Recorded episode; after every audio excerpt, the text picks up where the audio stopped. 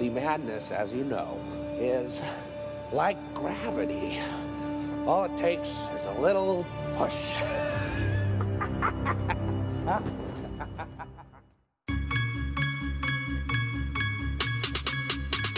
They talking all of this madness, talking all of this madness, talking all of this madness. They talking all of this. Hello, everybody, and welcome back to the Matt Madness Wrestling Podcast. I'm your host, Ron Pashery. With me this week, my good friends, Mr. Sexy, Punakana, then now forever, C. Kane Joe Rottermill, Making love to the mic. filling in for Ek2 Fly Eric Trembicki, and Mr. Wednesday Night Live himself, Alo Aaron Lloyd. Welcome back to the show, guys. Glad to be here. Glad to be here. Hope that ice cream social's lit, buddy. Yeah, I hope it is too. I feel another performance enhancing uh, test coming. I feel I feel like he needs to be tested again. I mean, he's he's getting away with a lot. Uh, he's not straight. He's no straight edge. I'll tell you that. He's not straight edge. We do have random drug testing coming up uh, before the end of the month. So it could be any one of the five of us. I'll hold the cup. Yeah, we, we don't know who it's going to be yet, but it, it could very well be Mr. Ek2 Fly, who's being Ek2 family this week. First thing before we get into it, uh, check out Falls Count Anywhere with Derek McCauley, Russ D'Agostino, and Zach. I always want to say Zach Harper. Zach Harmon. Harmon. one, one of my favorite basketball writers on Twitter is Zach Harper, and it always screws with my head every time I say it. Uh, check out some of the older episodes of The Perfect Edge. I'm sure we have one coming up within the next couple weeks. Uh, we have a few unsanctions that are out there. One hosted by Alo, one hosted by Prep. Uh, subscribe, five star ratings and reviews on iTunes. Also, we have our Fall Brawl 98 first ever WCW show we reviewed for Throwback. Critically acclaimed. Yes, it, it is one of the. I hear there were some controversial Hall comments. There were. Uh, I think we cleared it all up though by the end. dust is settled. Yeah, it it was it was a, a- an interesting show. It ended up being a You fun time. WWE marks. I don't. I don't get you guys. Yeah, I, I will credit Donovan the Lowdown Lloyd for being the first one to make his review of WCW show.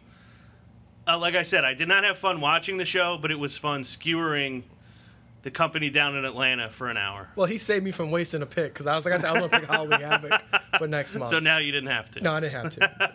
Uh, one more thing Bobby the Brain Heenan passed away since our last show. Much love. Yeah, I, I don't know that there's anything I could really say that hasn't already been tweeted or posted on Facebook or said on other podcasts or WWE itself. It's a big loss for the wrestling community. You know, him being gone for all this time has been a loss to the wrestling community. I will say for myself personally, he was the he was a huge part of WWF when I first started watching in my Yeah. formative years. Yourself as well, He, Joe. he's like what Paul Heyman is these days. That that was him back then, and then he was kind of crucial in the Hulk Hogan storylines. I mean, almost as crucial as Hulk Hogan was to the industry. He was. He probably the brain was. Yeah, I think one of the things you guys seem to enjoy about me on the show is when I will troll fans or troll somebody the way I like to take digs. Like he's part of where that comes from in my sense of humor. Was that was the way he would talk about the baby faces, the way he would talk about the fans. I think I absorbed some of that in my youth. So You're very brain esque. Yeah, I don't want to say that per se. I, I don't want to call myself the brain, but I, th- some of that rub definitely rubbed off on me from my childhood. He, it's a huge loss for the community. Obviously, we all send our thoughts out to his family and friends. Um, yeah, he's one of the greatest of all time. Um, was there something else we had to mention for the top of the show? Yes, if you want to embrace the madness in public, you can do that at whatamaneuver- whatamaneuver.com. And if you tie the same old wrestling shirts, you can go to collarandelbow.com and use promo code Matt Madness for 10% off your order. And currently, starting today, you can now go on YouTube and find our interviews with current, well, new and new and current form, new and current NXT superstar Lio Rush, hopefully future NXT champion. And then throughout the week, we'll be adding other other interviews with Michael Elgin, former and former NXT champion Simon Grimm. Yes, those should be up Thursday and Friday, respectively. Lio Rush has been up for about an hour and a half or so. So, yeah, check that out. It was a fun interview. If you haven't heard it yet, you could either go back and listen to the episode. It was sometime in May. I want to say like episode 70, I think. Around that, yeah. And Elgin, I think, was a few weeks after that. And then Simon Grimm was maybe like six weeks ago. But yeah, so I guess we get into it. We have No Mercy coming up on Sunday. They have definitely portrayed this as an important show. We have a couple huge matches Yeah, they built on it. this card. I guess we'll start right off with John Cena and Roman Reigns. Boo. Oh. the the bane of exi- of Mark's existence all over the world. The two most polarizing, as Michael Cole would say, superstars I, in I- WWE. I can't wait. I can't wait. Are you happy with how they've built this up? Yeah, I'm happy with the way they built it up. I don't have a problem with Cena not being there this week because everything that needed to happen happened for the last for the last two to three weeks because of the promos with Cena and Roman going back and forth, basically. Ba- Basically shooting on each other from what the internet and the perce- perception of what both of the guys are, and like like we talked about last week, Cena's thing is you can't wrestle. Roman's thing is we don't want you, and th- they were basically going off of that for weeks. And then I like Roman coming out this week, and he was basically talking about Cena as the, the new Hollywood thing. I, I do like him referring back to the Rock interview from before WrestleMania 28 with Cena. Cena shooting on the Rock, saying the same exact things, and Roman did hit on that aspect because that's what John Cena has become basically. So I do like where they I do like where they've gone with this. I can't wait for the match because, like I said, this is this is what me and you probably appreciate this more than most people because like now, see, like Cena always got booed, but now like Cena's getting cheered, and I think they intended It's all it the it other took way. to finally get Cena over. exactly That's it. Put him Was to be in there with Reigns. Roman. Yeah, so I really like that aspect of it. I can't wait to see how the crowd actually reacts to this match. My thing is, I'm wondering if this main events, I'm up in the air with that because I think both main matches, this and the Universal Title matches, I think both these matches have been at the same level, at the same level playing Evenly field. booked. Yeah, they've been evenly booked. It's like okay, I wouldn't be mad. I, w- I wouldn't be mad about which one actually main events because they've both been booked prop fairly and even. So Is Go this a show where co-main event actually fits? yes, the rare show that that fits. They'll Yeah. say it even even though if Well, it's not. I, I haven't heard them say co-main, co-main event. I heard I have heard them say WrestleMania like Yeah, event. yeah, like WrestleMania. This match, yeah, they're calling the WrestleMania match, and the other one's the Universal title, which I, I feel should be the title match should close it out. Yeah, I I'm sure Laugh agrees. Laugh would definitely agree with that. The title should always close the show in Laugh's viewpoint. I do think Cena. He he may also agree though that Cena and Roman may be that rare match that is bigger than the title. But I don't know. I, I probably should have gotten his opinion on that. Yeah, and if and if Cena and Roman don't main event and they go on before, but I don't think they're going exactly before the universal the universal title. Yeah, you but have if they, filler match. Yeah, but if they like if they go on if the let's say Cena and Roman do go on in the Universal Title match main events, I don't think it'll take away from it because the Universal Title match that's gonna be a mon- that's just gonna be a fight. Even if it ends in does it have a finish or anything, it's gonna be a fight. So it's not gonna be like a wrestling match. It won't have like the Triple H Randy Orton syndrome from WrestleMania 25. It won't have that because it's not gonna be a wrestling match. It's gonna be a all out all out brawl. Yeah, it's the, another monster movie Yeah. basically is Yeah. what it's going to be. Joseph, are you happy with how they've built up Roman and Cena? Yeah, I mean, at first I felt like it was kind of rushed. Like they, they threw this match together. Um, John Cena switching switching shows to come over and kind of challenge Roman Reigns. But uh, since that point, I've been happy with the way they, like you said, the way they portrayed it, um, the way they've kind of thrown jabs back. I think Cena's got the best of them for the most part, but um, it's been entertaining to watch for them. I think Cena getting the best of him has been part of what's been entertaining about it. Oh yeah, because that obviously the fans that are in that building love to see Roman kind of get chopped down in a way that they won't let anybody else do to Roman but Cena. Um, I did I do appreciate that they got into some of Cena's beefs with The Rock before, basically saying like that's what you turned into. I loved Roman doing that whole promo to say like Cena, I don't see you out here. Well, guess what? You're not here this week. He threw in Alex Riley. oh, I no. love that line. that was like whoa. We got Ra- Roman Reigns building himself as the next John Cena. Uh, he's got a long way to go before he's he's there, but Yeah, he he actually cursed on the show, and I I love that he closed his promo with "See you Sunday, movie star," which I thought was a great touch because that's what Cena said to The Rock back at going into WrestleMania 28. Yeah, I'm looking forward to this match. I think it's going to be a lot of fun. That crowd is going to be off the charts. Uh, Alo, who do you think wins, Roman or Cena? My heart, Roman. Joseph? I'm I'm thinking Cena wins this. I honestly don't, it could go either way, and I don't know which way is the right way to go.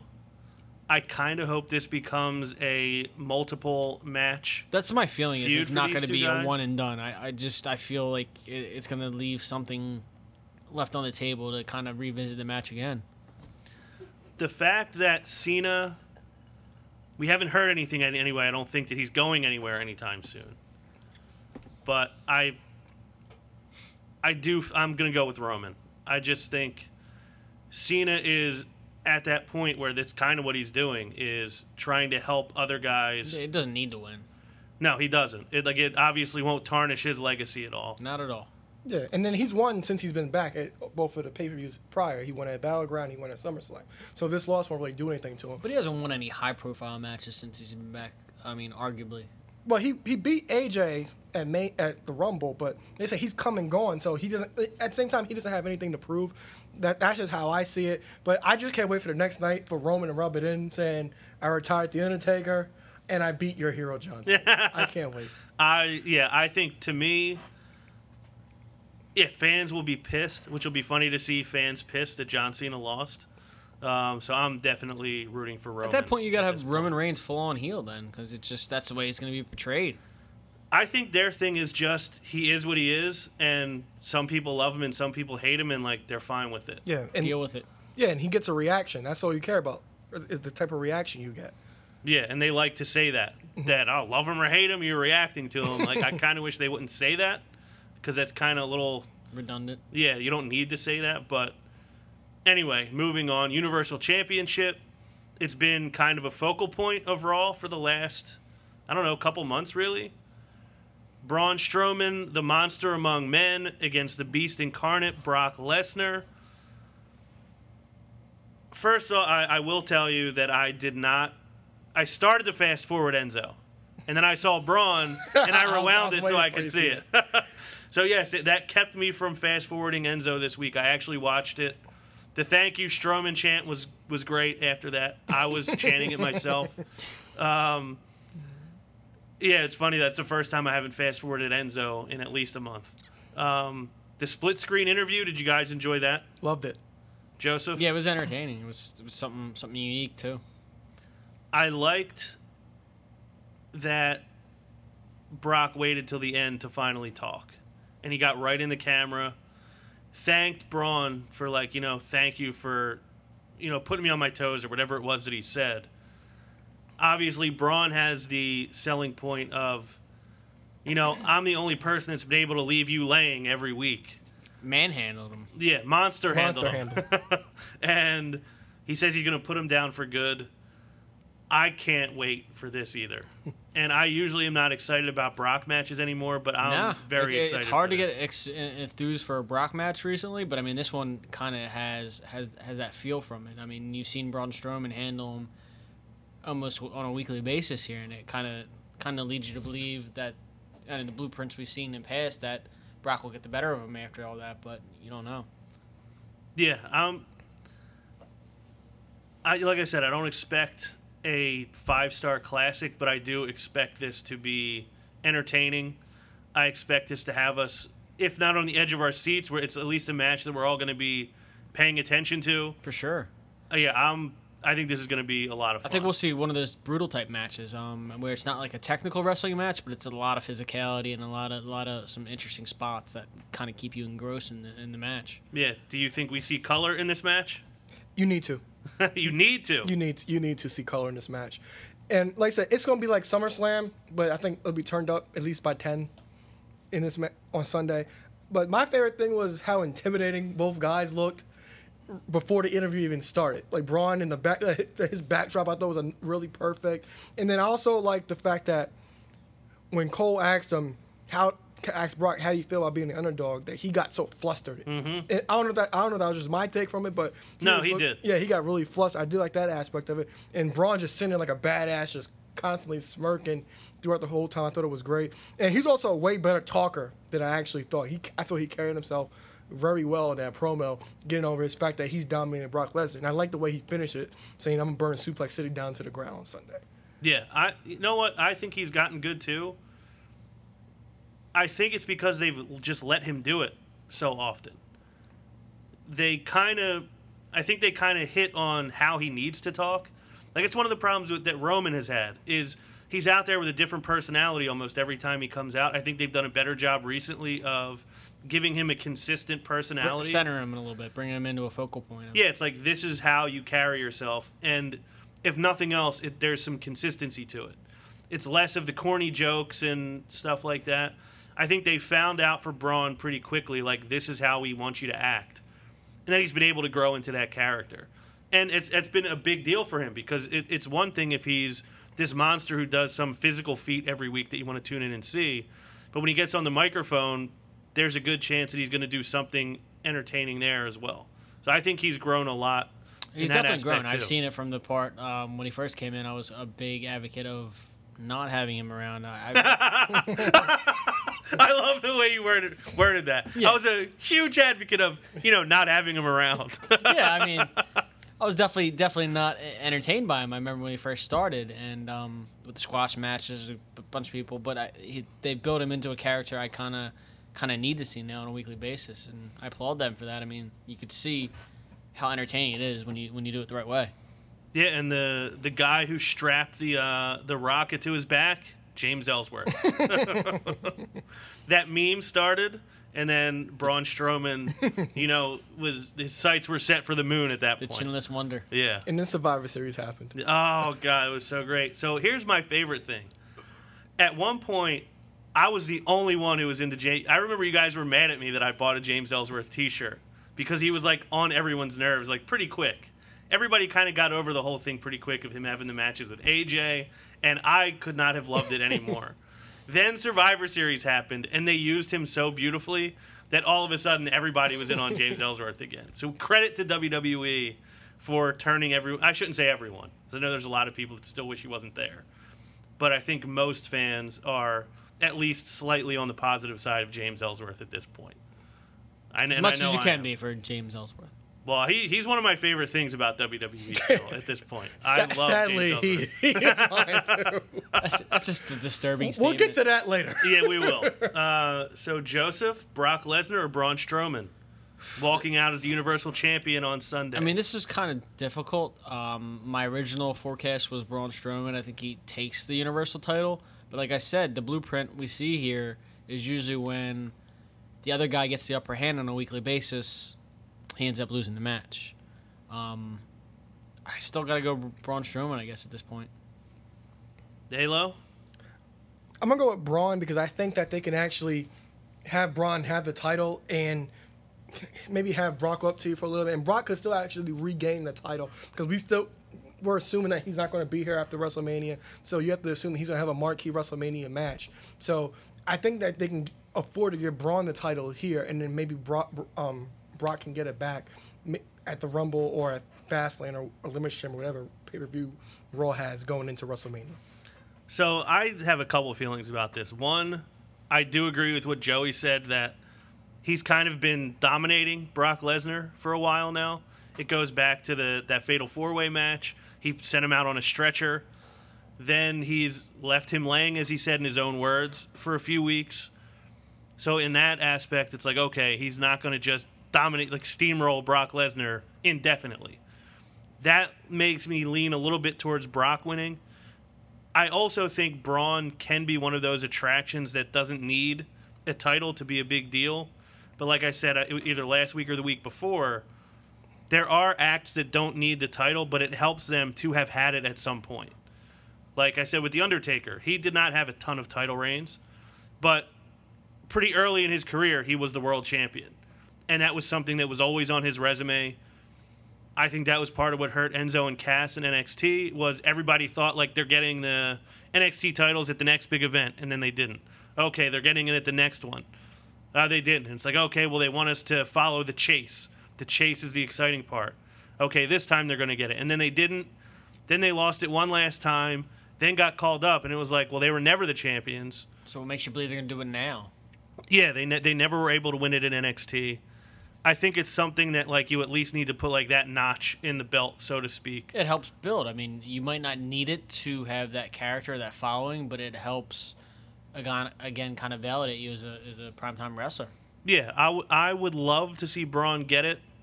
I think he should get it. I think I would love to see him walk out there with that title. but I'm I'm thinking Brock Lesnar. I, I just can't see unless I'm completely wrong and they're like, we're gonna do everything we can to build Braun Strowman into attract an attraction. We're gonna have him monster handle Brock Lesnar again. I would love for that to happen. I just don't think that it is. So I'm gonna Yeah. go with Brock. But uh, my heart wants Braun Strowman to win it. I said last week, just put the belt on him already.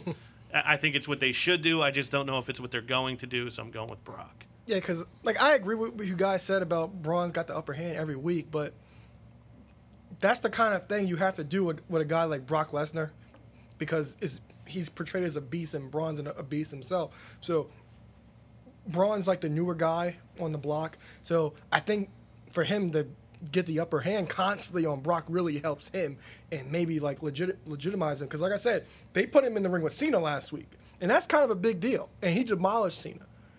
So that that's another reason why I thought they might put strap the title on Braun because they, they've made a big deal out of this guy. That's a good point. I was for, not that I forgot that it happened, but I wasn't even factoring that into my decision that they did have him destroy Cena, which is a big deal. Like, do you think that's because to me, him winning means they're saying we are building this guy up to be the most destructive force that WWE has seen in years. Do you think that's what they're doing with him? Like, you think that is the, the direction they're going? Because to me, him beating Brock Lesnar on Sunday is a signal that we are running with this guy.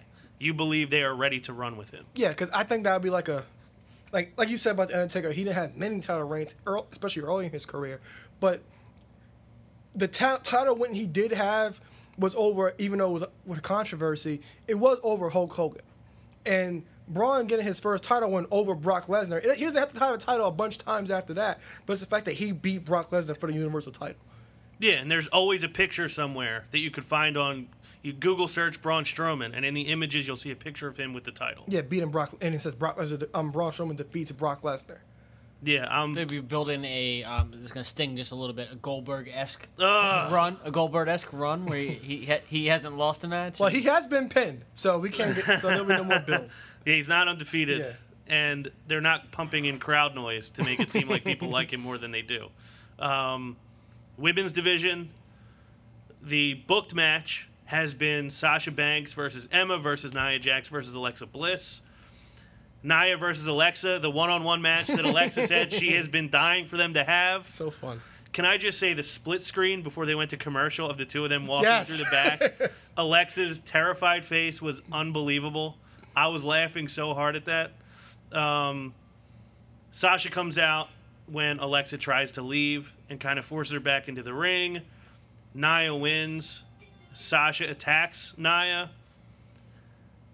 Sasha gets laid out. Bayley's music hits. She's back.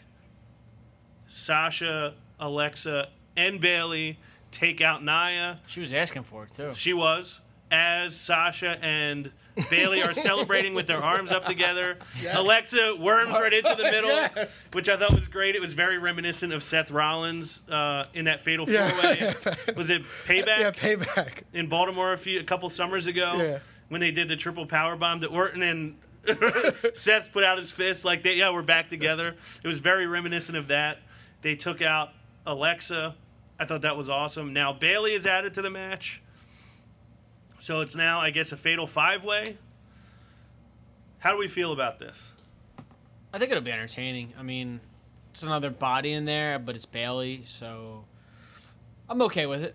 Um, I would like a little more, probably something that wouldn't be as jumbled for a title for a title, but I mean, I can see why. Alo? Um, first off, poor poor Emma. Not even on the show. They just show her have a tweet. Yeah, And she's and she's here too. but I like you said um when Sasha showed up at the ramp and Alexa ran, didn't she scream and then literally run into Nia Jax? Yes. I thought that was perfect. I loved it. That was Yeah, like, ran directly into her. I loved it. That was so great. But it's Or as The Rock would say, directly into her. Directly.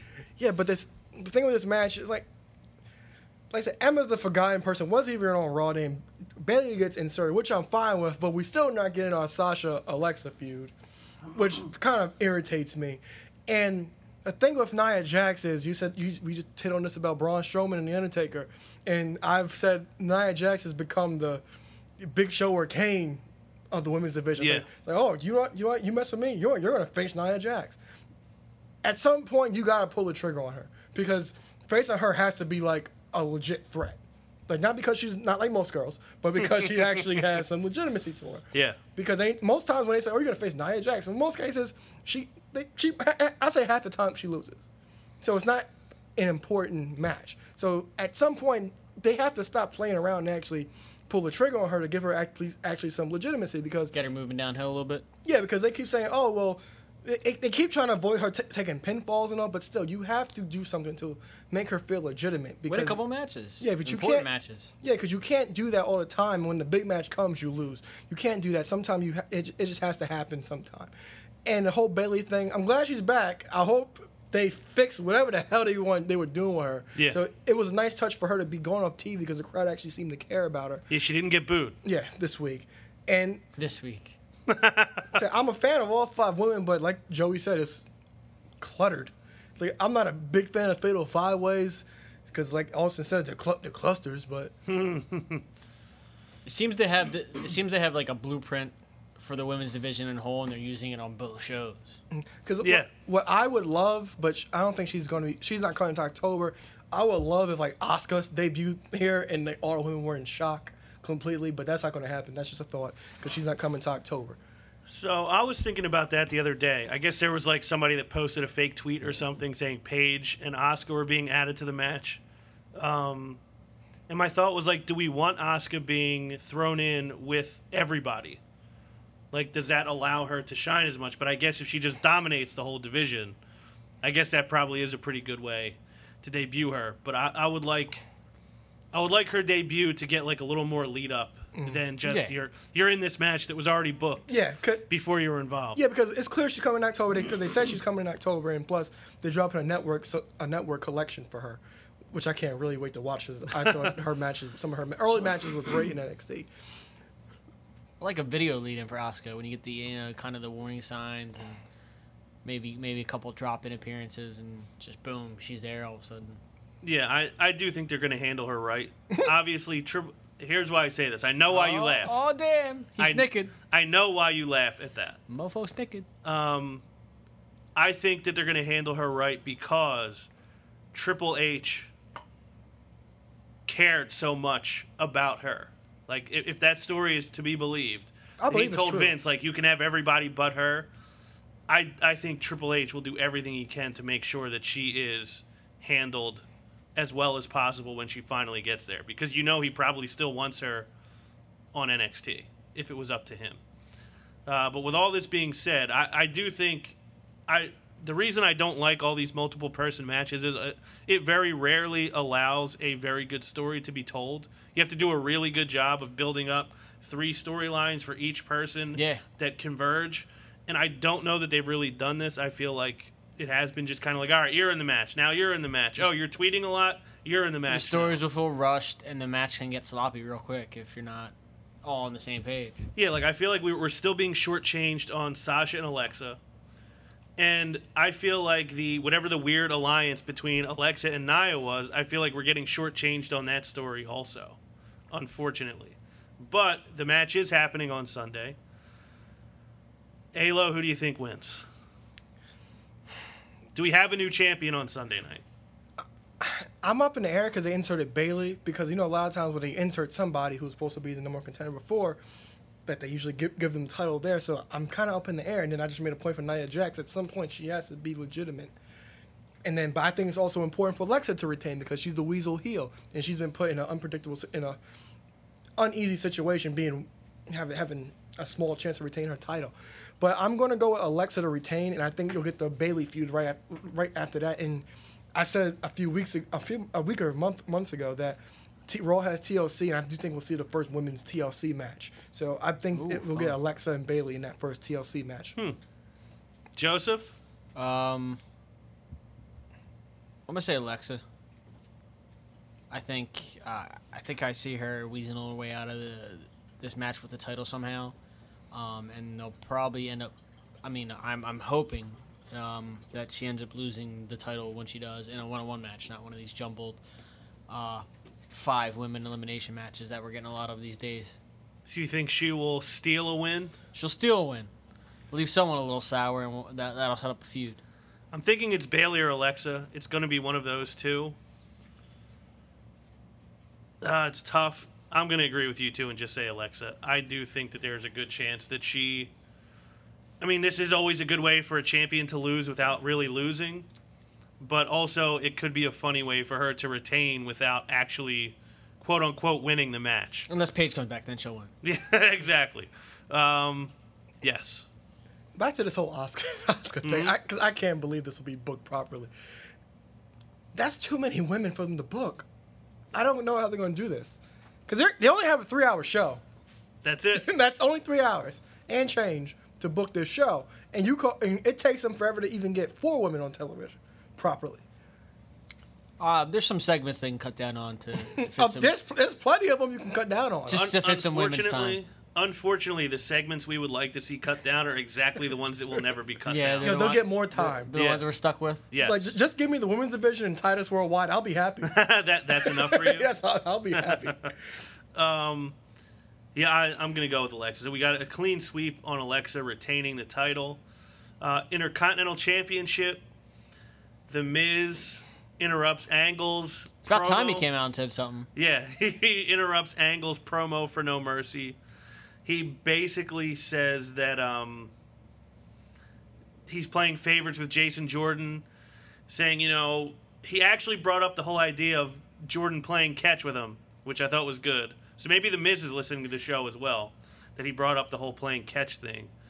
Uh, Jordan comes out to kind of defend Kurt, and he tells Kurt that he wants the Miztourage in the match so that they have no excuse when he wins and becomes the number one contender. So now we have a six pack challenge between the Hardys, Elias, uh, the Miztourage, Curtis Axel, and Bo Dallas, and Jason Jordan. We get a quick backstage of Jordan being upset about the looks and the whispers that he's getting. Um, we have a Hardy's interview where not too much brokenness to it, really. Not as much as we've gotten before. Um, what did you guys think of the six pack six pack challenge, though? I thought it was fun. It was really fast paced. I did enjoy it.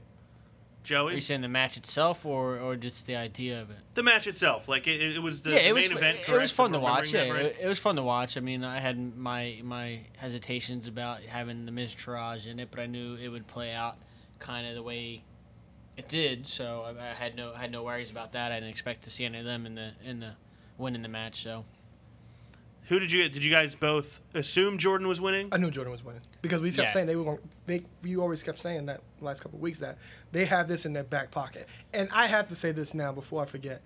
Maryse is drastically missed already.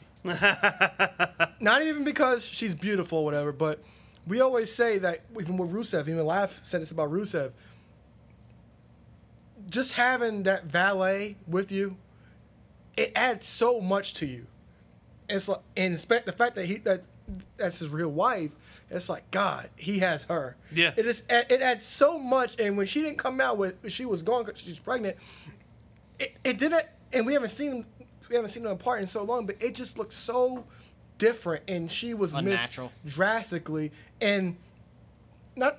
I, I kind of like cared less. I cared about. I cared about the mid segments a lot because he is one of the best parts of the show. how dare you? He's one of the better parts of the show, but just her being there, even if she didn't talk or whatever, she just sat in the back. She meant so much to his character for the past year and a half. Yeah, uh, it, it's definitely a void that you notice that she's not there. I, I'm assuming that's probably why they gave him the Miztourage. Maybe that they knew she was going to be taking some time off. I don't know for sure. well, those things just happen, Ron. Yeah, true. Um, I like the way that it was set up, though. Like, I love that the Miz got involved and specifically went after Jordan. Like, his whole thing was telling the Miztourage, like, let's not let him outshine you. Like, he doesn't deserve it. His father is playing favorites. Um, but Jason Jordan, the vulture, swoops in and steals the win. Um, the Miz Taraj takes him out after the match, and then Miz gets on the microphone to close, saying, "After Sunday, I'll still be the champ, Kurt Angle will still be a terrible father, and you'll still be a bastard. and it's like, well, th- th- those battle lines are clearly drawn. Anyone who watches Game of Thrones knows that bastards are prob- probably flying higher than they ever have in the world right now. Bastards, ba- ba- bastard stock is up. Yeah, between Jon Snow and Ramsay Bolton, like it's it's yeah, it's it's a, not a good time, I guess. And a lot of incest. Yeah, yes, there I do know lot of that. I haven't caught up, but I do know that. Yeah, there is a lot of that. Um, so who do we think is going to win this match? And does this come off as a good match? Like, are you expecting it to be a good match or no? Yeah, I mean, I, I watched those last couple matches that Jason Jordan was in with prime wrestlers were really fun matches to watch. Um, Miz's matches have been good to watch as well, so I expect the match itself to be very entertaining. Um, my fear is that Jason Jordan walks away with the title and he, he still doesn't have the mic skills to be able to carry a title like that. Did you see any improvement in him at all over the last couple weeks? In his character or Very his minuscule. ability? Very minuscule improvements. Alo? He's still in Apollo Crews tel- territory for me. He's not in Apollo Crews territory.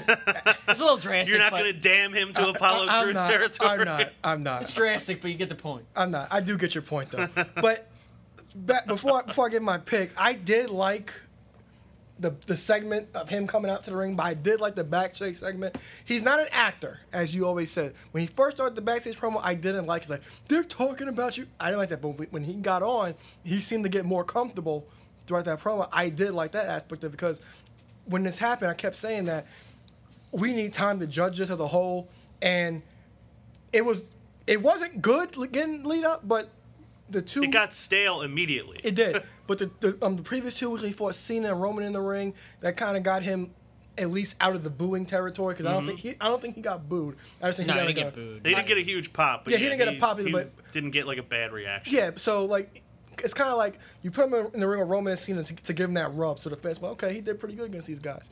So it's that, back to the promo. I did like the promo backstage. He did show emotion, and he's like, they, they keep talking about you, but like the moment wasn't earned because we didn't see a lot of people actually like bashing him or Kurt Angle. He's like, because he kept saying that people were talking, people were this, Yeah, and that. there's no, there's no proof to that. Yeah, yeah. Say, here's, Yeah, it here's wasn't earned. So like the only people that really said anything are the Miz and Emma.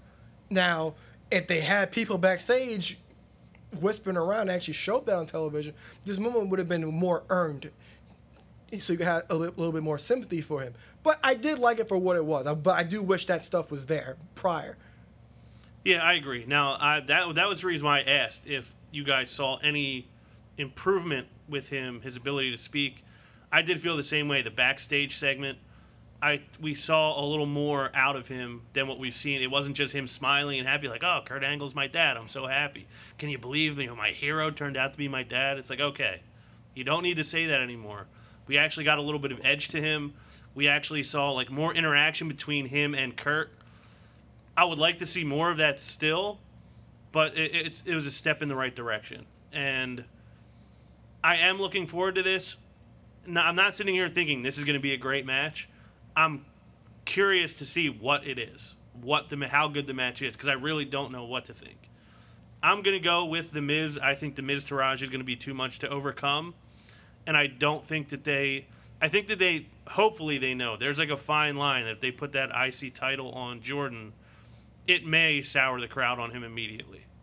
I don't know if people hate the Miz enough anymore that seeing Jason Jordan beat the Miz is to make people love Jason Jordan.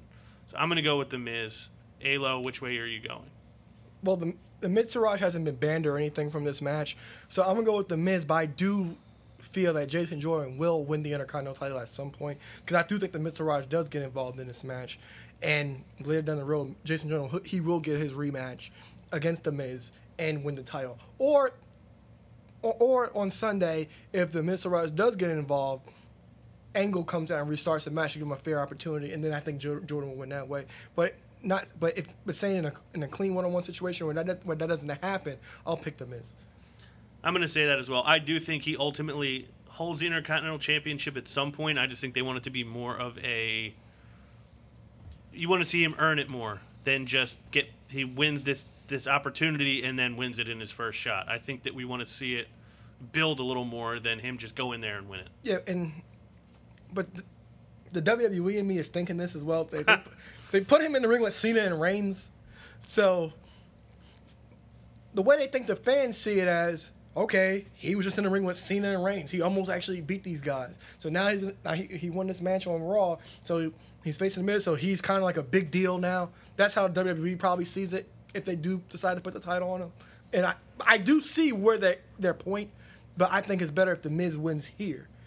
And it's better if he wins clean, but I do think the Miztourage does get involved. If this was like heel Dolph Ziggler with the Intercontinental Championship, I would immediately think Jason Jordan is winning. But I think they have so much belief in the Miz that I think that they're going to keep him as the Intercontinental Champion for now because I still think it's the best thing for that title at the moment. Um, tag team division, we have Sheamus and Cesaro against Seth Rollins and. Dean Ambrose. Yeah, the, the bar. um, we ended up with, well, Sheamus and Cesaro were supposed to have a match with Gallows and Anderson. The Sheamus and Cesaro cut a weird promo on nostalgia. Again, Yeah, it's odd that they're cutting promos on nostalgia, but whatever. I did like them just repeating themselves after the what chant. Um, Seth and Dean come out, Gallows and Anderson come out. They throw the nerds line out, and which apparently really infuriated Dean Ambrose. He does not like being called a nerd. No, I mean who really does? but I mean Dean was Dean was infuriated. They threw the old Back to the Future, nobody calls me chicken. Although he said nobody calls me a nerd. Yeah. I was like, okay. Leads to a triple threat tag team match. Sheamus and Cesaro also vulture to win. So we got a bunch of vultures on the show this week. I'm looking forward to this match because I think it's going to be great. Alo, do you think they've done a good job of keeping this feud going? no, like that match on Raw was entirely too long. That was, that was just my opinion. And they keep like the club. They do belong because they that they those three teams have been a thing since SummerSlam, basically. Since the start. Yeah, and then the Hardys, they they're just lost and obsolete, and they have no place. It's it's really sad. But I it's ha- I'm having a hard time actually staying invested against them versus Cesaro and Sheamus. I'm ready for them to really move on. I'm still I I really can't wait for the whole split up between Rollins and Ambrose. I don't think it's earned here yet because I think Ambrose will be have to be the one to have to turn other than Rollins because Rollins was the one like, look, hit me back, and Ro- Ambrose basically saying, "I'll hit you when you least expect it." Yeah. whatever. So I, I, say I have a hard time staying invested in this match because these two teams have been going at it for weeks and weeks, and it's usually the same stuff. Yeah, I think the match itself will be a good match. It's just the level of investment in it is it's, it's not there the way I feel like it should be.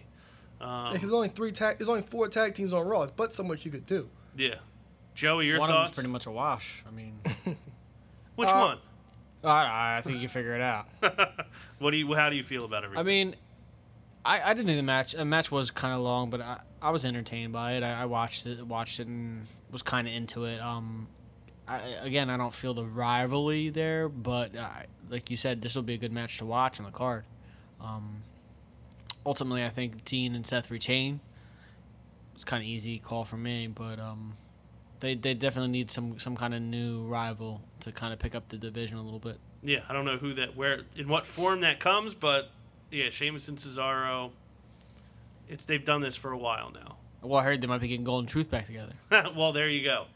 It's it's about time that they yeah, get know- a tag been, team you've been, title. you've been reign. asking for it. Yes. uh, Alo, who wins?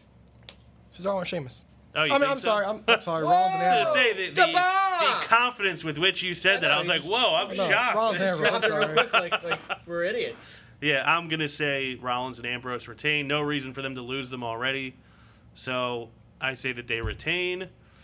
Uh, cruiserweight division, I really have nothing to say.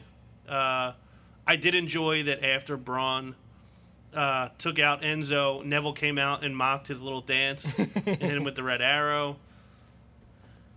I mean, and Neville retains, right? Yes, please. For Joey. sure, yeah. There's no way he's losing it here. All right, good. If Um, Enzo does win, I can't wait for Ronnie versus the world. I can't, can't. That might be the whole show, Ronnie versus the world Ju- just next week if segment Enzo of- wins. Of that. Yeah, it, it won't it won't be good. Uh, Finn Balor and Bray Wyatt still at it.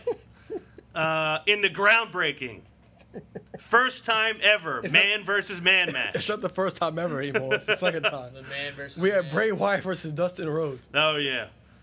But if Wow, man- so they, they threw away a fresh stipulation on Raw the week before they're going to use it on a pay per view. I guess I didn't even appreciate that. It, But, I I, was watching the first ever man versus man match. if the man created the demon, which one's more dangerous? Oh, I, I don't know. I, I really have not a whole lot to say about this either. Bray wi- beats uh, Dustin Rhodes. Why did Um, we go to Dustin Rhodes? Man versus man. yeah, man versus man. This is the, the new thing in wrestling. Um, Damn, I mean they're, they're groundbreaking over there. we get Finn on the Titantron saying, well, finally telling us the story of how he became the demon. I, I've really been wondering. They've never explained it. They've never mentioned him being a demon. So we finally get that long-awaited backstory on how he became the demon. Well, I say that facetiously, obviously, because since he got to Raw, that's about all they usually talk about. Oh, they got, still got to explain how he became the Demon King. I, I don't need to hear that. Um, yeah, I'm glad they finally cleared that up, though. So who wins? Fergal Devitt. Who? What? Fergal Devitt. Okay. Man versus man. It's Yeah. Fergal versus Windham. Yeah, Windham. Who wins, Joseph? Finn. Yeah, Finn wins. That's not even a question. Last thing on Raw that I have Curtis Hawkins comes out talking about his 114 match losing streak. I'm sorry, Chad Hawkins. um, Apollo comes out with Titus to challenge the streak. Apollo gets the win, takes a selfie with Titus. And then they actually took the time to put a 115 match losing streak graphic on the screen. So that's a thing. Yes. What does this lead to anything? The last time I remember this was a thing, Montel, after he lost the U.S. title to Matt Hardy, he hadn't won a, a match for like six months. And I think, I forgot who he won, who he beat. They, they made a big deal out of it. I think he beat the Big Show. Hmm. So do you think this leads to him ultimately getting a big win? Yeah, he'll get like he'll get help to get like a really big win end his losing streak. Do you think that they will start talk? They didn't mention this being like the longest losing streak in history or anything, right? No, Do you think maybe we start challenging that? like where I they think say, so. We got to find out what that number is, and um, could see that being pushed. would you guys rather see this lead to a big win for Hawkins, or would you rather see this lead to him chasing the longest losing streak in WWE? Why can't it be both? I think it'll be both. But do you think he gets the win to? ¿Por no to los keep- dos? Yeah. Do we think he gets the big win to keep from breaking the streak, or he breaks the losing streak and then gets a big win eventually? Uh, the Breaks the column losing B. streak. Column B. column B, so he Breaks he, he breaks and- the yeah. streak. Okay. Yeah, I, I kind of enjoyed it though. I think it's I think it's funny. We're gonna have to get our researchers in the back to look up uh, Yeah, the longest losing Yeah, streak. long- is. I don't know if that's even there's even an on record for that. It might Hey, be a made up streak. Get on it. Uh, moving on to SmackDown, we have Hell in a Cell next month. Uh, obviously, the biggest thing going on there is the Shane McMahon, Kevin Owens feud. Uh, Shane opens the show with a promo, basically saying Kevin Owens like, "You come after my family, I come after you. I sentence you to Hell in a Cell." Owens does an interview via satellite, which I thought was a great touch that he wasn't even there, and he looked so upset and disheveled when he was just sitting there offers an apology, says I watched the footage, I don't know what came over me, and then ultimately blames Shane for the whole thing. Like He you, saw Shane. you he saw what- your face. Basically, look what you made me do is, is what he It's your fault. Yeah, I I love the snap to Kevin Owens though. And what he said? Did he say I'm going to heaven? When it Yeah. ended? Something like that. I'm not going yeah. to hell. I'm going to heaven. Yeah, I'm going to heaven.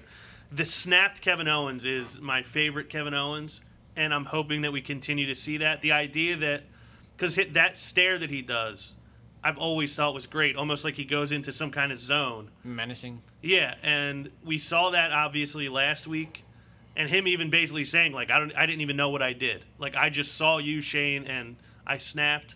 I hope that we continue to see that version of Kevin Owens.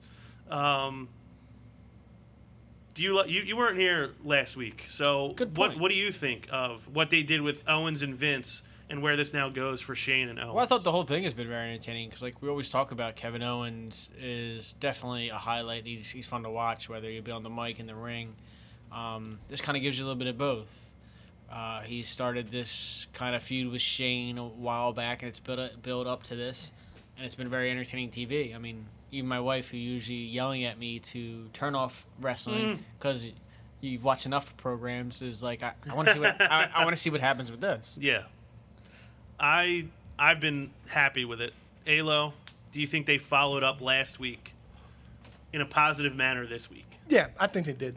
I think they did a real good job.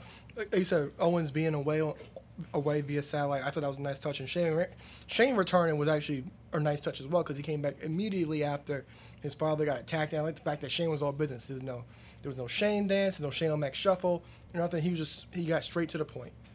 Yeah, I, I liked it. I like what they're doing. I'm very excited for this match. I think it's going to be great. I will never underestimate Shane McMahon with one of the top superstars again after the mistake I made leading into WrestleMania with AJ Styles. So I'm fully on board with this. I hope that they do a, a really good job building towards. I don't know if we see Vince again. I know they're hy- hyping up that he's got injured ribs. I don't know if we see Stephanie at some point. AJ's in, uh, in on, on board on this as well. You think so? Well, I mean, he made a statement. What did he say?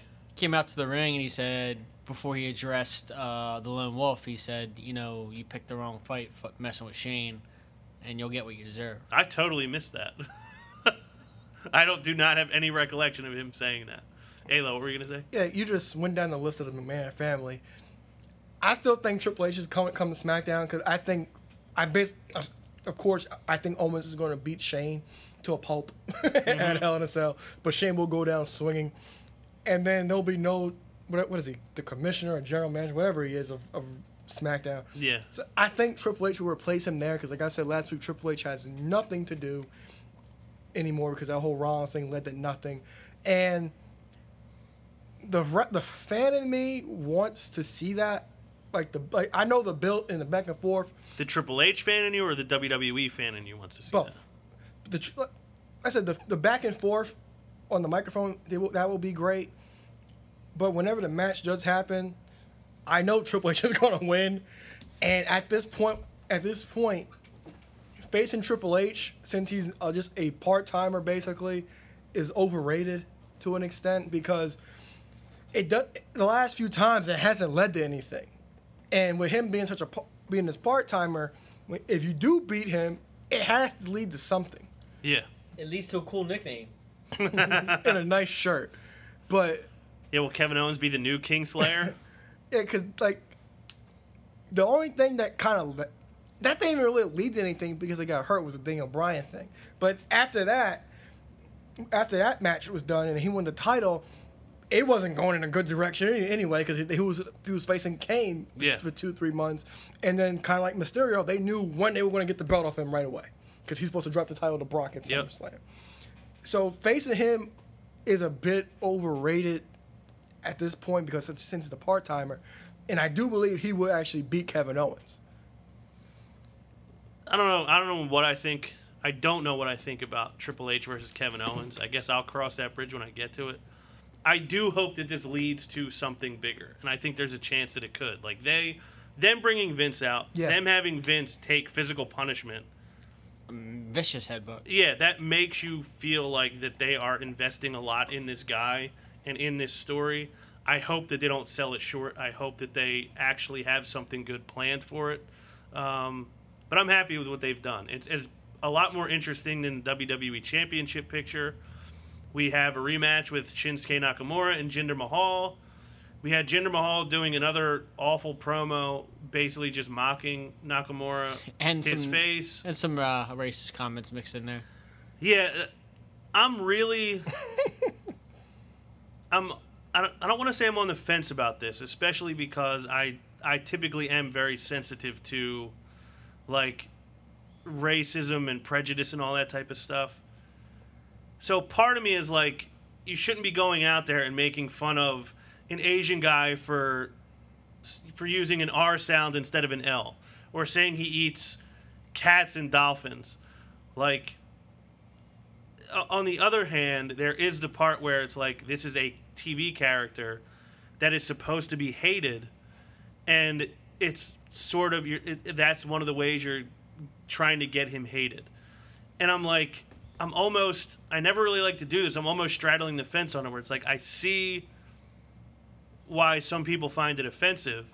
And I kind of cringed when it happened myself. I was like, "Ah, did you have to?" We called him Say like that. a gook, pretty much. Was a, kind of offensive. He called him Mr. Miyagi, That's kind of that was entertaining. and the, the crowd even started a "That's Way too, too far, far. chant or whatever That's it too was. far. Yeah, I was like, uh, kind of was, but on the other hand, it's like, I guess at least they're getting away from him him doing the same promo that he was doing for three months before. Rather heard that. I don't know. I it Yeah. made me cringe. It made me uncomfortable. I feel like it may be another case of WWE tries to present themselves as this progressive, forward-thinking 21st century company that embraces all cultures and everything like that. We bridge all these gaps, and it's like maybe that's a road you don't want to go down on your show. Well, I mean, outside of that too, those comments alone, I mean, just a segment without them was just plain old boring. Just making the same comments about the same face and overselling laughs like it was actually entertaining, and the Singh brothers rolling around the ground. That was just painful to watch. that and that may be part of why I have even more of a problem with it is because it was just done in a very lazy manner. It's like okay, if he says these things, it'll get a reaction. So let's just have him say them. There's like nothing really behind it. I, I honestly feel like Jinder has walked out there the last two weeks, kind of like not doesn't seem fully invested in it. Like maybe he doesn't even like. It. Yeah, maybe it. he's like, don't "Are you sure you want me to do this? Is this what you really want me to do?" Yeah. What are your thoughts on it, Alo? Do you think they actually gave him that promo? I do. Yes. Okay. Why did you, in some way, feel like maybe he went into business for himself? I, I don't or- know. Maybe they maybe they gave him the, the bullet point thing. It's like okay, he's a he's Japanese. Make fun of him. So he did do the R sound last week, Okay. and I noticed it, and immediately was like, "Ooh, like, did you have to do that one?" And but I didn't hear any mention of it. So like, I guess nobody else cares. Yeah, because like This week, though, it seems like it's gotten a lot of blowback. Yeah, because like I see your point with it's like the the person and then the and the person in you, like your emotions or whatever, and then it's the TV thing. But I can separate that or whatever. So I'm like, okay, it's it's, t- it's a TV show, but everybody's not like me, so everybody's gonna interpret it the way the way they want, and I understand that. Mm-hmm. Yeah. But it was so bad. It it was. So you have more of a problem with how bad, how Yes. it's just bad TV than yes, Yeah, it was not it was. bad stereotyping. Yeah, it, it was bad. I- Outside the Mr. Miyagi comment, it was bad. because like, 'cause, like, that, that happens in movies and te- all te- all television shows. So I, I, I don't really hold that against it because no matter what, there's going to be that one person to say something, or that one group of people that's going to say something. And they're going to create a meme or whatever, and it'll and it'll get reposted a bunch of damn times. it's similar to when James Ellsworth grabbed the briefcase and people Yeah. were mad that it was like Yeah, you took that moment away from women. It's like no, they gave the women Yeah. a killer story. yeah, This is uh, th- that may be where the problem lies. This is not entertaining. It was not a fun Yeah. segment. It was not interesting. It wasn't entertaining.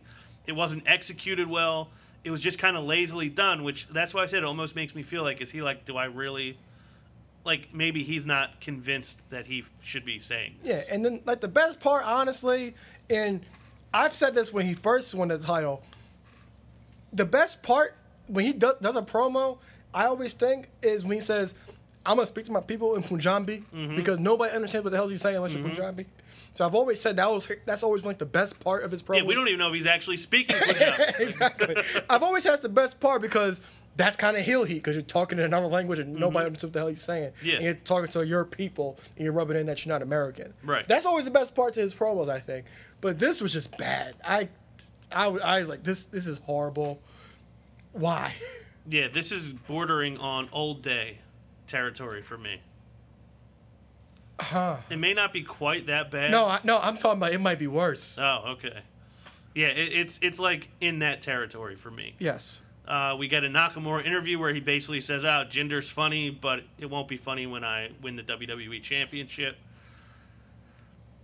This is another thing that I'm just like looking forward to put it, to putting it behind us. Yeah, like, like- let's just get this in the rearview mirror already. Yeah, and I said, um, going back when this match got booked at SummerSlam, gender's Jinder's the one who has to lead this feud. Yeah. And yeah, it's not going well. No. United States Championship, the top championship on the SmackDown brand. We had the U.S. Close Challenge once again. um, wasn't even a match.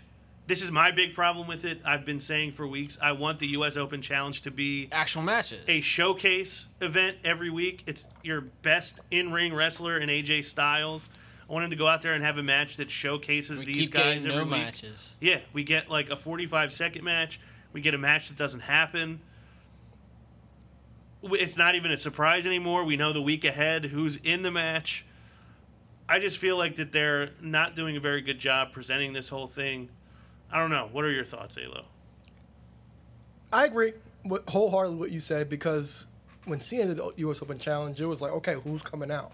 We always got invested, but now it's like AJ's telling Tye Dillinger the challenge is for you. Then the next week it was Corbin says I'm facing you next week. So the mystique of it is basically gone. But I do think Tye Dillinger was a big winner this week of that segment because how many times have we said Tye Dillinger's on TV one week and he's on TV for three weeks, and then when he comes out, his entrance he gets silenced or whatever. It's only a select few people doing his entrance with him, and that's a big selling point of him was his entrance. But the fact that he actually got involved in basically before the match started and attacked Corbin, it made him look like he belonged. Yeah. And I like that whole aspect of it. So it's like, okay, I'm Tye Dillinger. I belong. He did have a good match with AJ too. So and, and I don't remember last week. He was reluctant to even shake AJ's hand. So he's so in my mind, he's thinking that I can win this U.S. title, and you're not. And Corbin took the opportunity away from him a couple times too. But looks like I can take. I can win this U.S. title, and I'm going to take it. So you feel like they're allowing him to remain relevant? Yeah, and that's the problem with SmackDown because we don't see these guys on television consistently, and it's hard to care about them because it's the shorter the show, but you can get enough guys do on more. television. You could do more. Yeah. I think it kind of vindic- vindicates Tye because usually you'll see guys like Tye get jumped, and then that's kind of the end of the story. This, they just like fade into the background, yeah, they like, fade in oh, the I guess background like it this never happened to Yeah, I me. Yeah. got jumped. It's cool. Yeah, but he actually gets one. Um, yeah, he gets comes out and gets gets kind of revenge and turns. Yeah, oh, turns it's a the shame table. I got jumped. yeah. Yeah, I'm okay with it. Yeah, so you, you, at, at least they're letting him do something about it, It and he's shows- involved Yeah, it shows you they have a little bit of investment in the yeah, and he's character involved in a key moment of the show this week. I don't know where we're going with this. Maybe a uh, triple threat for the U.S. title. Yeah. I'm not sure. Yeah, I'm sure AJ will say he'll defend it against both of them because that's what he's been doing 'cause since it's the U.S. closed challenge. Yeah, yeah, I'm surprised it wasn't announced already. Like Right. it, that's the way it's been, as we know. Yeah, did I, they should have a match booked for next week already. I, But may, maybe it'll be open next week. Yeah, it might be. You, you never know. Uh, women's division, the return of Charlotte. I will Fun. say, yeah, straight away it was good to see her again. I liked her promo, basically saying, kind of like for a shoot, like I'm gonna make every moment with my dad count from here on out. Natty interrupts her, which I thought was really good, and goes on and on about the Mae Young Classic and these women did this and these women did that. But like there is one woman who like succeeded where Amelia Earhart fell short and whatever, and she unveils the portrait and it's a portrait of herself as the champion. Uh, Charlotte wants a title shot.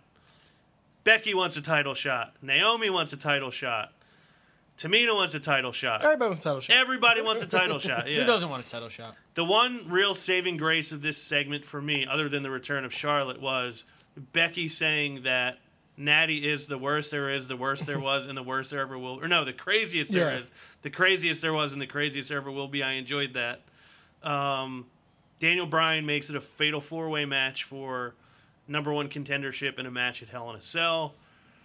So we got a, a fatal four way for the main event of the show, which I thought was good. I kind of thought Charlotte being back warranted a main event spot on this show, if anything, in the women's division did. Um, I thought this match was fun. Yeah, I did too.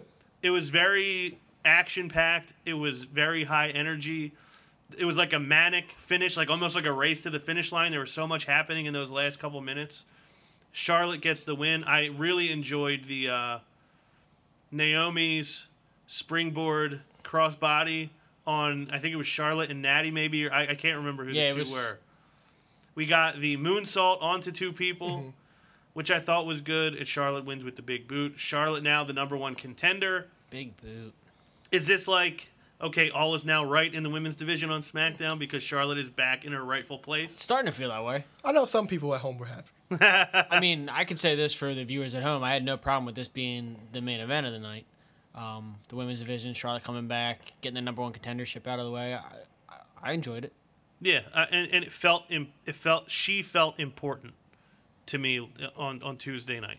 So Alo, you were you were cool with all this. Yeah, I, I didn't have a problem with it at all. I'm glad to see Charlotte back on television because the women's division has been real lackluster because you've had Natty and Naomi back and forth, and the only thing we had to look forward to was basically Carmella and James Ellsworth. We've been having the whole speculation of okay, is she going to cash in here? But that was the bright spot of it for the last three weeks, basically. But before SummerSlam leading into that, it was kind of all muddled. I mean, I like Naomi's in ring work, but she doesn't really hold a lot of interest for me when she was holding the title or anything like that. I mean, maybe that's because they didn't book her the right way, but she wasn't really doing it for me. So it's good to have someone like Charlotte you can really get behind. Yeah, as long as long as we don't get any more of these fatal four ways or five ways between these women on the roster, because we that got beat to death throughout the summer. I, I don't want to see that anymore because because of that whole aspect. Yeah, because they're it. trying to cram, cram all their women in one match so they all get TV time instead of doing some interesting storylines or Yeah. sub sub storylines. Yeah, yeah. It's like, I I appreciate the I appreciate the effort, but you don't put them all together in Yeah. fatal four ways, five. The ways. effort has been exceeding the execution. Yeah, because we said we got it throughout June, we got it throughout July, so. I I think we had enough with that, but I am glad to see Charlotte. I don't in- mind if they have like TV matches like they did and they just can, ter- can determine a number one contender for a match and make it a one on one match. Yeah, no, but but the thing was, we got that like on, throughout June because of Money in the Bank, and that battleground was a five way too. That's what I'm saying. At the pay per views, be one on one.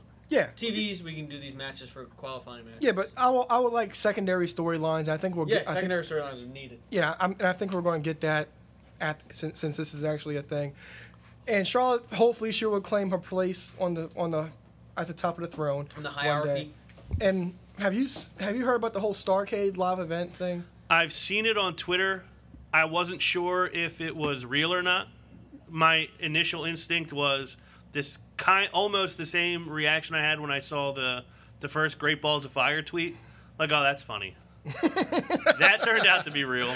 Yeah, this So- yeah, this is real. they're, they're, they're promoting a live event. They didn't say if it's going to be the network or nothing, but it's a live event in Greensboro, and the match that they're promoting is Natty and Charlotte inside the cage. So this and that's in November. So this is still going to be a thing for a little bit longer. I guess that's kind of cool.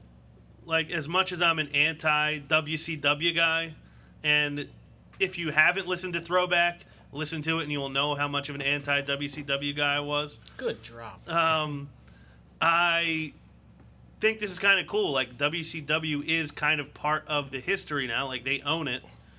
So instead of erasing it or burying it, you might as well try to incorporate some of it, some of it if you can. So I, I appreciate them doing that. And then did you hear that Michael Hayes extended an invite to Cody? I did not see that, but that would be interesting. He extended an invite to Cody because the Hardys are booked for that show, and Goldust is advocating for Hardys versus him and Cody. Hmm. Is he going to be forced to be Stardust when he comes back still? My thing was, I was I'm torn. I don't know if Cody would even do that because he actually ran this idea by them years ago, and they said no. Do you want to see him do it? But th- it's a live event. I wouldn't see it. That's the What thing. was the idea? For Cody ran the idea to have Starcades a few years ago, but they turned him down, and now they're doing it. I'd be shocked if they do this and don't put it on the network. I feel like it's going to be that MSG show a couple years ago or whatever it was, a year and a half ago. The uh, live event in, in Japan. That they, I, I'd be shocked if they didn't air it on the network. Yeah, because they even sent out surveys again about that. I don't know if you got your survey yet, but they sent out surveys about live events being televised on the network. So it's I don't know if Cody would actually do it. It- It's it's it's because as much as he says he does he dislikes that company, would he do it for his brother and his dad's legacy? That's why I think he would do it. Because I think ultimately he will think about that. Like, that obviously is something that his father was a big part of, his brothers would be involved in it now. I think that would be something that he he would want to be a part of. If there's any way to get him to do anything with WWE, I think that's probably the way to do it.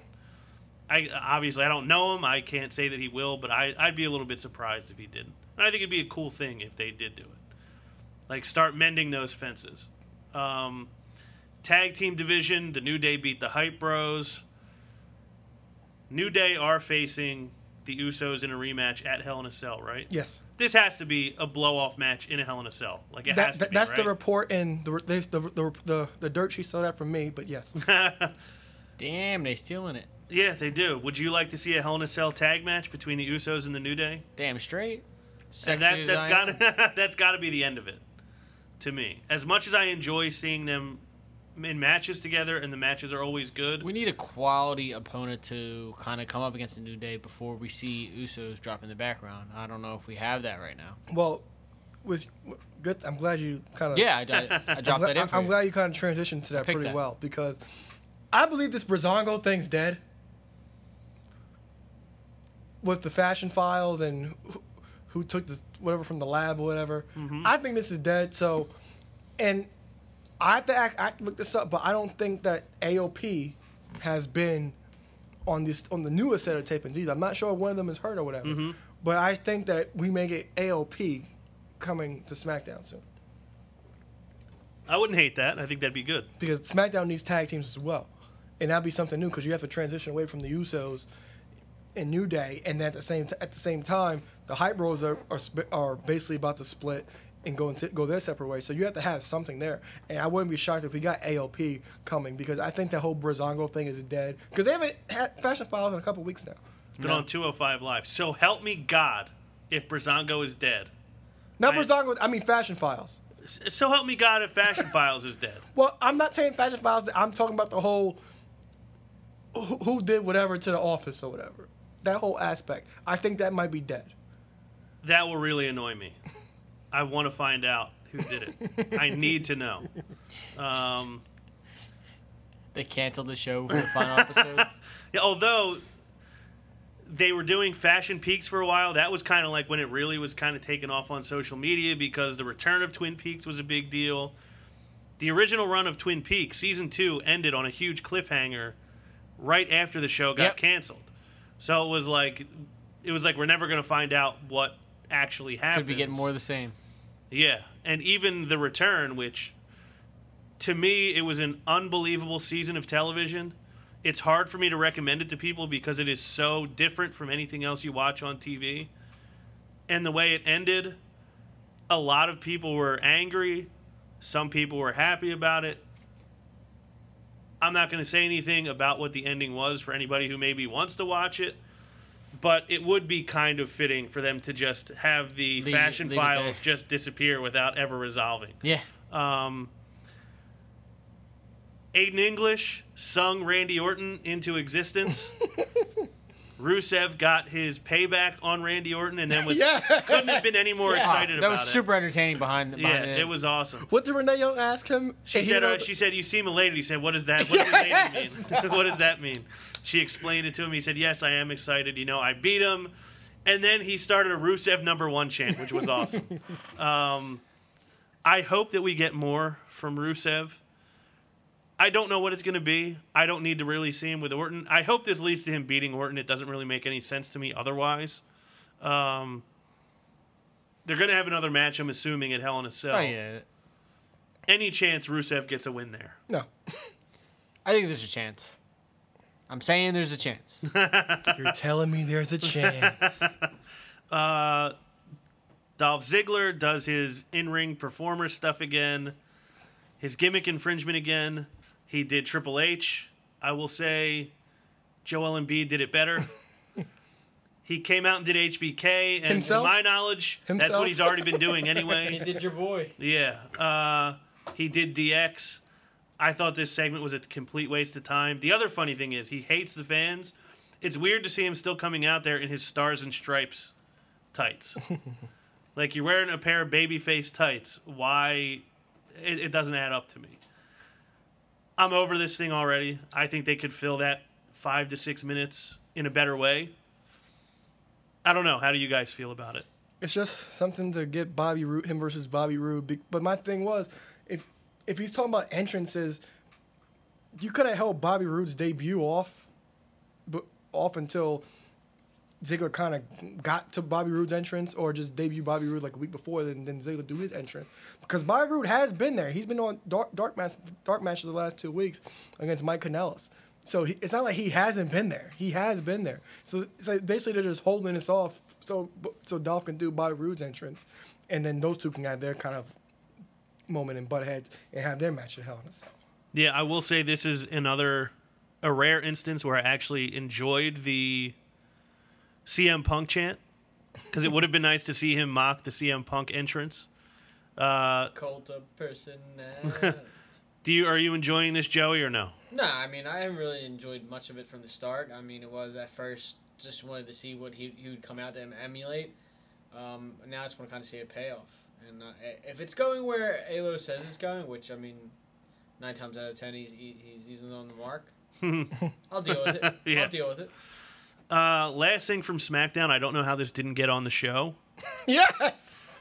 The WWE.com video of Carmella with James Ellsworth on the leash, making him legitimately do dog tricks. She made him sit. She made him play dead. I think she made him speak at one point. She went back and forth from like sit, play dead, and had him going like sitting up and sitting back down. I thought it was awesome. I don't know how it's not on the show. So good. I would like to see it on the show. I popped last week for him coming out in the So dog good. leash. I want them to keep this going. I thoroughly enjoyed it. WWE, please put it on the show. I don't know when we see him on the show again, probably next week, but I thought it was awesome, and they, I think they need to keep doing more of it. Uh, anything else from SmackDown that anybody wants to get into? Why wasn't that on Raw, on SmackDown? No, So I would have loved to see that on SmackDown. I didn't see that. I didn't even see the uh, WWE.com version of it, so I'll have to check that out. So good. You didn't see that? no, I did not. Hmm. Yeah, definitely, So definitely good. look for it. Uh, do we have any listener questions? Yes, we have a statement slash question from the Godfather of the podcast, Joe Lafferty. Okay. I am looking forward to the network special this Sunday. Oh, he's gotten with the times. I've decided to drop the term pay per view. I said it plenty of times while Raw and SmackDown. Make me question my existence in this universe. and I still enjoy the network specials. I believe Strowman will. I'm predicting a Reigns victory and the return of The Undertaker. I am predicting a UFC match for Lesnar at the end of the at at end or beginning of the next year. I, belo- I believe Joe will come back in a babyface type role and defeat The Miz. Remember, face and the heel no longer matter. So who is the first opponent for Strowman as a new Universal Champion? Balor? Question mark. Based on Vince's booking of Monday nights, I'm sure it will be Enzo. My guess is Jason Jordan. I don't think Braun is going to win. If he does, I mean his his next match might be like they might not have him have a real match until Brock, but I guess I don't think it'll be Enzo, but I do think it'll be some throwaway match on Raw. I don't have a name that comes right to mind. Throwaway match. Yeah, Just someone that's not like maybe it'll be part of of Hawkins' losing streak. I don't know. I don't, I don't think it's going to be some marquee match though. I don't know. You have anybody in mind, Joey? I mean, I'm thinking depending on way um, the Cena match goes, that it could be Reigns, Reigns Strowman. So you think they'd jump right to that? I think they'd start building towards that. I mean, it might not be the ve- very next match, but I think that's where they'll build. Hmm. Alo? I'm thinking because the next the next pay per view is TLC, so the title you have to assume the title will be defended in one of those three elements. May- Well, four, but tables, ladders, chairs, and there's a plain whole TLC match. So you can get away with sneaking somebody smaller in there, but I can't see anybody legitimate taking it to him other than Roman. Or you throw Joe in there, throw Joe against against Braun. Because you gotta think, Braun kind of gets the re- face reactions, and you can get away with having him versus Joe. Yeah, for sure. Yeah, I, I wouldn't have a problem with that. I mean, that would be awesome. You could definitely have him go up against heels. That doesn't really make a difference for Braun. Like you said, he's. Uh, I've said many times on the show when he popped out the one week, he'd been gone for two or three weeks, and he showed up as like the returning hero. He officially was a hero on Monday night when he took out Enzo. Yeah, I could see Samoa Joe being the guy. And was there another question in there or no? That was it. Okay. Uh, do we have any other questions? That's it for tonight. Um, I don't have a creative way to do this this week. I'll just say I'm pretty sure NBA season is 27 days away at the, the moment we're recording this. Uh, LeBron James, we have 27 opportunities to have you on unsanctioned. So, LeBron, we have your throne waiting. Uh, it will be here waiting anytime you choose to come and sit in it. Plus, we have H3O. We have H3O, that is true. Alo? Dan Gilbert. You're not the worst owner. James Dolan is. But if you want to score some more points with me, dump that horrible sponsor you have for the Cleveland Cavaliers in Goodyear. and come embrace the madness at whatamaneuver.com for all your Matt Madness gear for your, for your entire Cleveland Cavaliers team, all the way all from all the way from LeBron James, all, all the way down to Zizic. and they can and any member on that team can also go to colinelbow.com and use promo code Matt Madness for ten percent off their order. Yeah, all those NBA guys that want to save 10% on a t-shirt. you, yes. What is it? What is the code again? Matt Madness. I'm actually gonna. I, I hate to, to waste time here, but I actually want to see who the Cleveland Cavaliers jersey I did. sponsor is. I Who said is it? Goodyear. Oh, it is Goodyear. Yeah. Okay. Yeah, come on. You want the double M on your jersey instead of that that tired Goodyear logo. That retired tire. It's 2017. Good year. Get out of here. Um, so, yes, LeBron, the throne is open to you anytime you choose to accept it. Uh, listen to Falls Count Anywhere. Listen to The Perfect Edge. Check out Unsanctioned. Check out Throwback Madness Fall Brawl 98. Subscribe to the show on iTunes. Five star ratings and reviews for Mr. Sexy Punakana, then now forever CK and Joe Killing you with quality material, people. Yes, for Mr. Wednesday Night Live, Alo Aaron Lloyd. I am Ron Pashery, and we will see you next week. Talking all of they hop on the top rope, by the land with this elbow. Got him down, put him down right now, hit him with the palm handle. Tuning up the band, y'all don't understand. Fist of Superman, it's a summer slam. Here we go again. Fans marking man, man, I hate my ball. Shut the Vince McMahon, it ain't shake the land off the cell. Fans love it, ain't hard to tell. Talking madness, awesome. Well, what I'm cooking, man, y'all off the smell.